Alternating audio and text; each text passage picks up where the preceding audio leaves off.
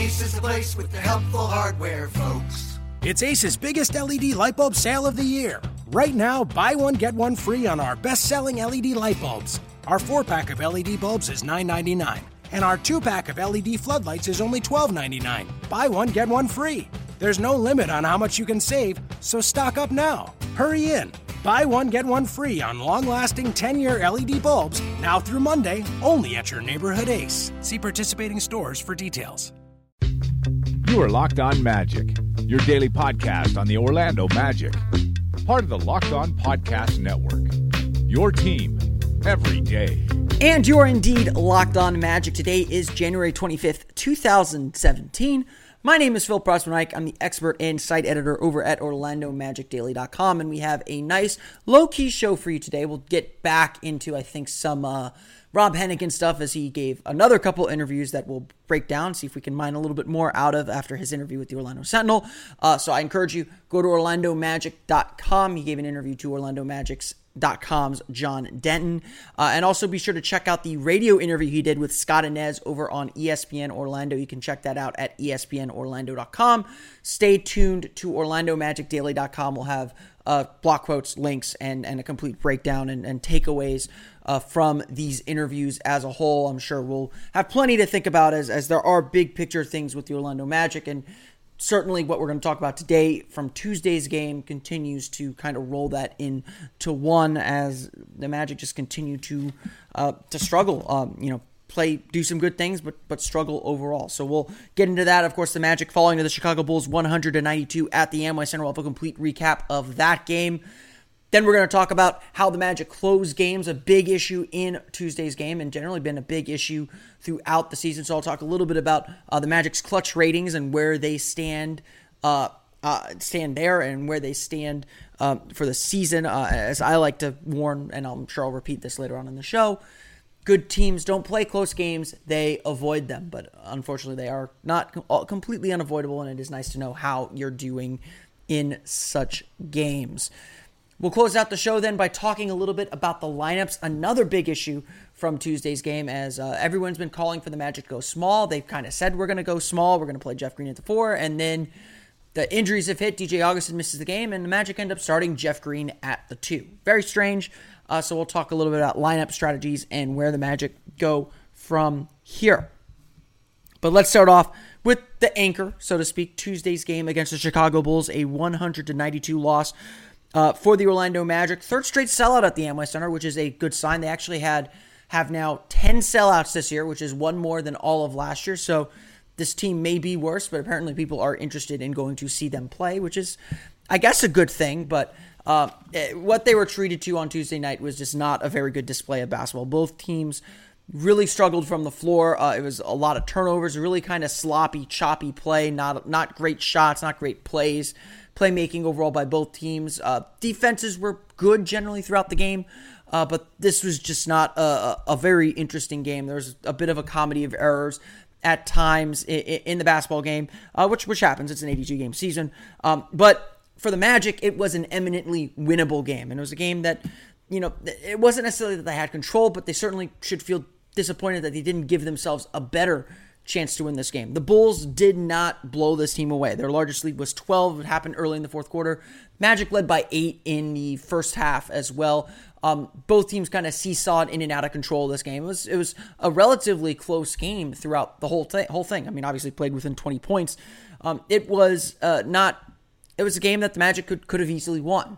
The problem was they just could not hit a shot, and, and they really just could not hit a shot. They shoot six for 24 in the fourth quarter shoot 41.2% overall for the game, 7 for 22 from beyond the arc.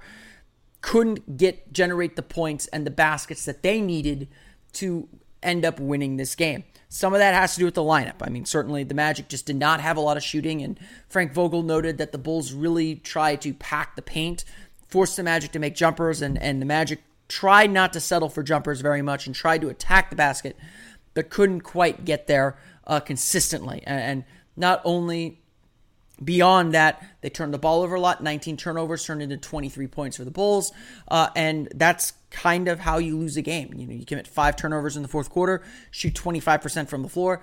That's how you're going to lose a game. The Bulls themselves, though, were not particularly good. There was, you know, really the difference in the game came down to a stretch of three plays by Dwyane Wade. And Dwyane Wade did not have a good game 9 for 23 shooting for 21 points, seven rebounds, three assists, seven steals in the game really bothered Elfrid Payton as, as the Bulls had some funky lineups as well. Uh, but he really struggled throughout the game, except for a stretch of maybe three or four plays where him and and uh, and uh, Cristiano Felicio uh, really played a nice two man game on the pick and roll and left kind of Nikola Vucevic exposed a little bit. Um, I thought Vuce did a good job defensively on each play, contested a Wade floater, stopped penetration, but no one came to help him on, on the weak side. And that's just generally been a problem for the Magic throughout the year that they don't have the communication and the help, that they're never really on the same page defensively. And then you add on the difficulties with the offense, the inability to score, and it's easy to, to get discouraged and it's easy to kind of let things go. And that's kind of where the Magic were at after the game. I think we missed a lot of shots. Uh, I think, I mean, it, has nothing to do with our offense. Uh, defensively, I think we got like a days lackadaisical, myself included, and, uh, you know, we allowed D Wade to get going. Um, Felicio to catch a couple lobs and uh, you know a couple a couple offensive rebounds. So I think that's where the game went south for us. And it did really seem like that was kind of where the game really turned. That that's that short little spurt. The Magic couldn't build the momentum they needed to retake the lead or, keep it close. They kind of hovered in that six point range, and then the Bulls went on a nice little 7 0 run, got it up to 12, 13, you know, obviously 12 points. They didn't get up to 13, but got it up to 12 points, got it up to double digits, and that was where the Magic were at. That's where the Magic finished the game. Uh, like I said, it was a kind of a sloppy effort. Orlando did make a little bit, a little bit of a push at the end, cut it to six. Uh, but in I think what was really a telling play, Elfrid Payton tried to outlet a pass. It was deflected by Jimmy Butler. Payton recovered it, got to the foul line, down six with about a minute to play, missed both free throws, and that was that. That was the game. That was that was all they wrote, and and so there were a lot of missed opportunities from the Magic throughout the game breaking down this, taking a look at the box score real fast. All five starters score in double figures, uh, led by Nikola Vucevic, 20 points, 8 for 16 shooting, uh, got 8 rebounds in the game. Serge Ibaka added 16 points, 8 rebounds as well. Uh, a overall solid effort. Um, did struggle a little bit containing Taj Gibson on the post. Uh, but got got a nice block in there uh, and did a lot of good things as well. a re- pretty reliable shooter throughout the game. Uh, Jeff Green was decidedly not three for eleven, over three from beyond the arc, made all seven of his free throws for 13 points and seven rebounds. Um, Jeff Green's going to continue to be a flashing flashpoint. Uh, I'll, I'll, dig into that on another day. Um, Aaron Gordon with 13 points, five for 12 shooting. CJ Watson seven points, three for six shooting. Like I said, and we'll talk a little bit about this in a little bit. Jeff Green started at the two with DJ Augustin out. Uh, Frank Vogel decided to go with uh, Jeff Green in the starting lineup as the ostensibly the starting shooting guard, although Aaron Gordon was listed as the starting shooting guard, I guess. So one of those two guys played the two. It doesn't really matter. Um, it's it's just it's just a random label anyway. The Magic again shoot 41.2% from the floor, 15 of 20 from the line. Their defense was pretty good throughout the game. Only complaint was the fouling. Chicago shoots 23 of 30 from the foul line. The difference of eight free throws is essentially the difference in the game. So the Magic, again, really can only point to themselves. They did some good things defensively. They held the Bulls to 100 points, kept them to 45.5% shooting. A similar 7 for 22, 7 for 22 from beyond the arc. If the Magic take care of the ball a little bit better with turnovers, work to get some better shots, perhaps that's a different outcome in this game. Uh, but uh, that's uh, you can say that on any game, I guess. Uh, it, it, continues to be an issue for the Magic that you just don't know what you're going to get from them uh, on a nightly basis. Napa Know How. It takes a lot to get excited about a bag, but most bags can't save you 20% on auto parts. That's 20% off headlamps, 20% off oil filters, 20% off virtually anything you can fit inside the 99 cent Napa reusable bag. So tell your buddies there's a bag they just have to check out. Quality parts, helpful people. That's Napa Know How. Napa Know How. At participating Napa Auto Parts stores while supplies last. Minimum three items. Exclusions apply. Offer ends 1031 And when I when I thought about this game, I, I really looked at the fourth quarter as the turning point. I mean, this was essentially a close game throughout, and then in the fourth quarter, the Magic just kind of lost grip and let it go. This was not a clutch uh, situation as as defined by NBA.com. NBA.com will define clutch situations as the final five minutes of a game when the game is within five points. So this game does not qualify as that. Uh, there was about 12 points uh, with about five minutes to go. But it, is something of an obsession of people to say, okay, how do you do in close games? Do you win those games? Do you lose those games? How do you how do you do? And, and statistics will tell you a close game is roughly a 50-50 shot. Um, if, if that makes sense. You're going to win as many close games as you lose. And like I said at the top of the show, good teams don't play close games, they avoid them. They turn a, a six point lead in the middle of the quarter to a, a 10 point lead and make the game, a, make the end of the game a moot point because the end of the game becomes a lot about execution. Uh, it becomes a lot about uh, just the random bounce of a basketball. Um, you know, you can execute really well and miss the game-winning shot. I mean, that that that happens. And if you're a te- if you're most teams, it's process over results. Uh, you do the right thing, you get a good shot. It doesn't matter if it goes in or not. You do you keep doing the right thing. More often than not, it will go in. So when you break it down to a single possession, there's a lot more chance for randomness, for variance, and it's not an accurate reflection of your team in a lot of ways. But if you're a team like the Magic, who are, you know, maybe fighting for the playoffs, your ability to win and lose close games is very much an important part of your chances for success. You've got to perform well in these games to separate yourself from the other teams, essentially. And especially for the Magic, because they have such a bad net rating where they get blown out a lot and they've been beaten up a lot this season, being able to play well in close games is essentially going to be the is going to be the would be the difference between them making and missing the playoffs. So, how are the Magic doing in close games so far this year? According to NBA.com stat database, they have played 22 games that have been within 5 points in the final 5 minutes, and they are 10 and 12 in those games. Essentially, 22nd best record in the league. Again, essentially or tw- uh, uh, sorry, 22nd most wins uh, in, in, in the league in close situations. 10 and 12 though essentially they are about a 500 team.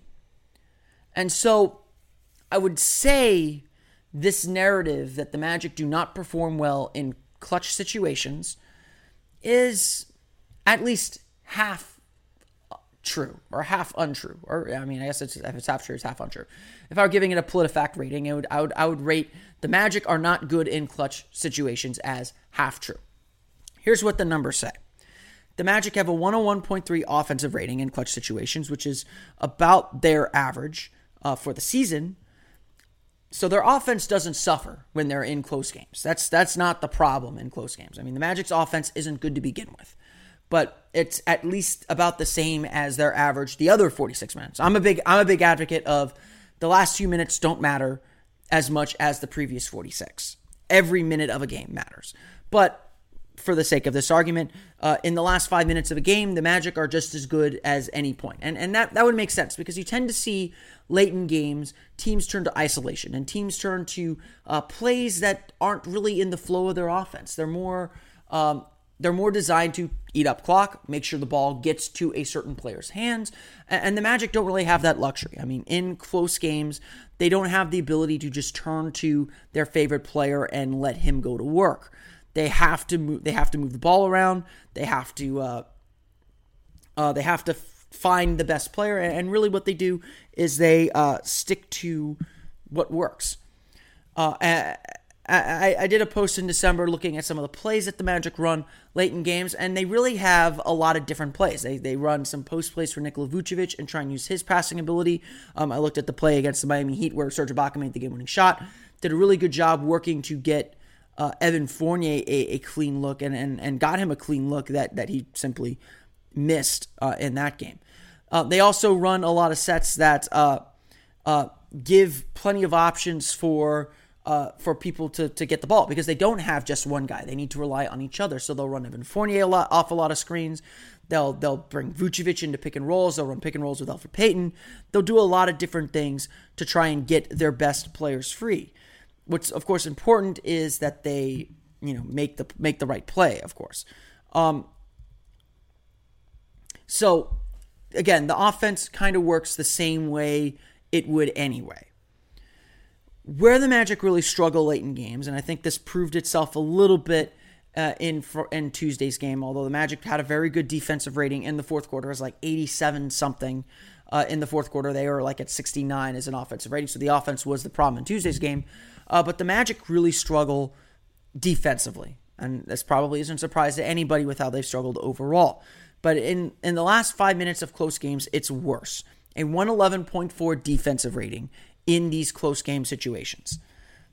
That to me is more telling than anything of the Magic struggles in, in close games. Having said that, the Magic are 10 and 12 in these situations. That is about league average. That or that is about average. You you typically want to come out 500 in these close games.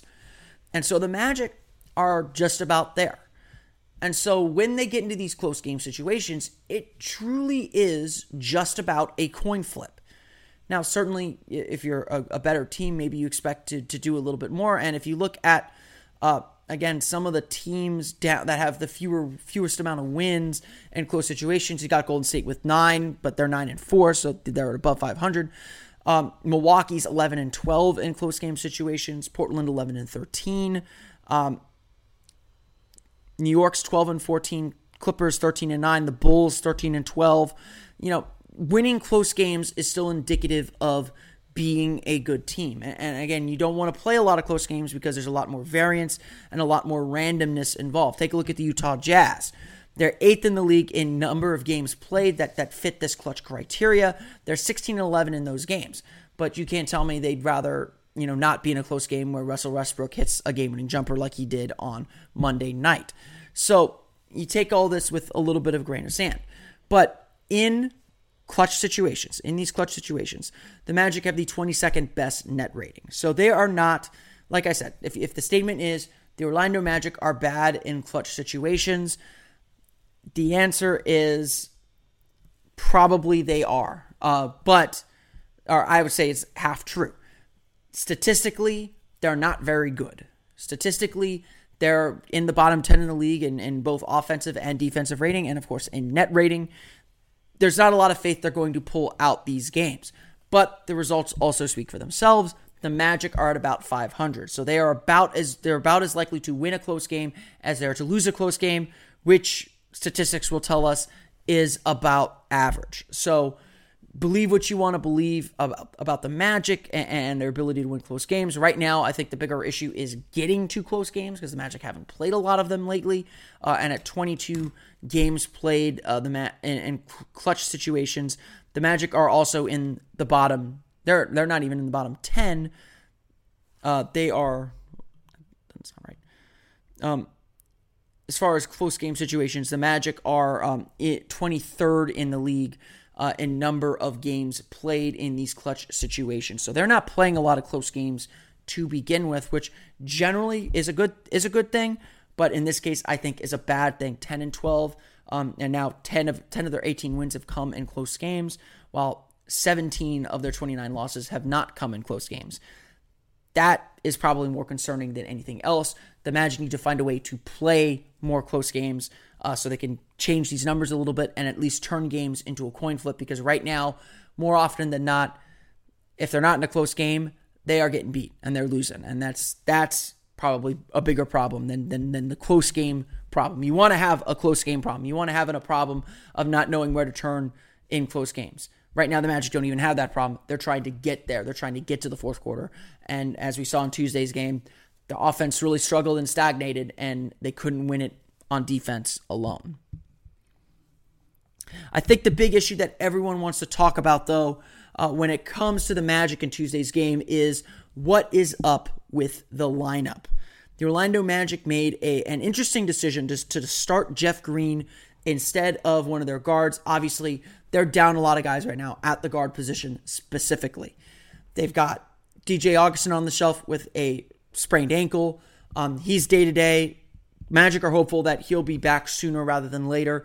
They've got Evan Fournier out with the heel injury. They're he's still listed as questionable and day to day. They're hopeful that he's making progress and can get back soon.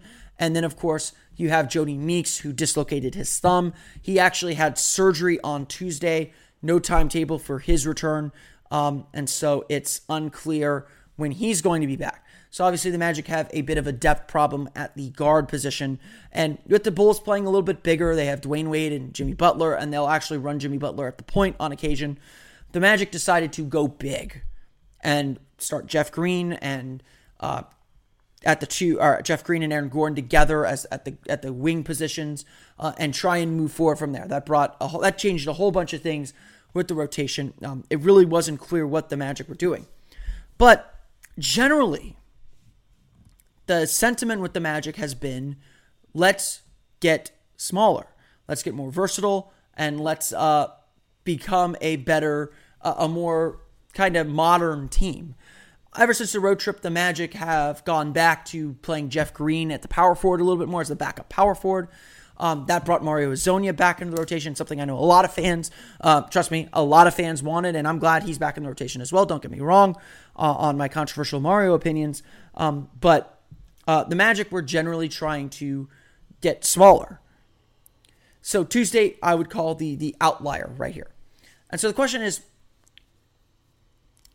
how do the Magic play when they're small? And you know, when when they first made this move, I, I would have I would say that the results were inconclusive, and I would generally say the results are inconclusive. I don't think I don't know if the Magic are any better playing this way than they were before, or what exactly uh, makes this grouping better better or not certainly there is a big push to move Aaron Gordon to the four. Um, I think there's a lot of talk, still a lot of talk about it. Uh, Rob Hennigan even said, I, I, according to Nick Grenowitz, Gren- I'm sorry, I'm butchering your name, Nick. Um, Nick Grenowitz of uh, ESPN Orlando. Um, he said in his interview with Scott Anez that there's still a debate within the Magic front office about whether Aaron Gordon is a three or a four. I'll take you back to Rob Hennigan's interview with the Orlando Sentinel. Um, it will say, uh, uh Rob Hennigan said this is this playing Aaron Gordon at the three is a development opportunity.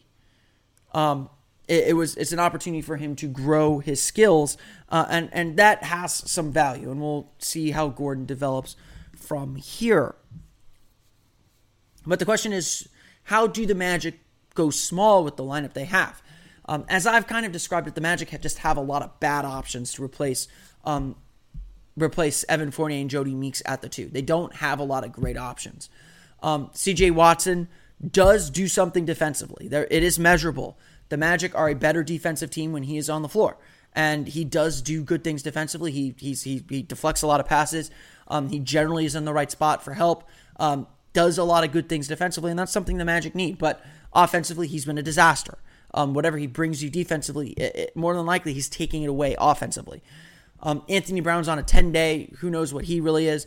Mario Hezonja, Frank Vogel seems determined to play him exclusively at the three for now. Um, Vogel said that the reason he was doing that was for defensive purposes. Didn't want him matching up against smaller, quicker guards. Kind of give him defensive matchups he can handle so that he can have experience some success, which I think's generally worked for him. Getting getting Hezonja back in the rotation is a good thing, and that, if if you have to go small to do that, that's a good reason to do it. Um, Jeff Green's been hit or miss, I think. Um, that's been his career.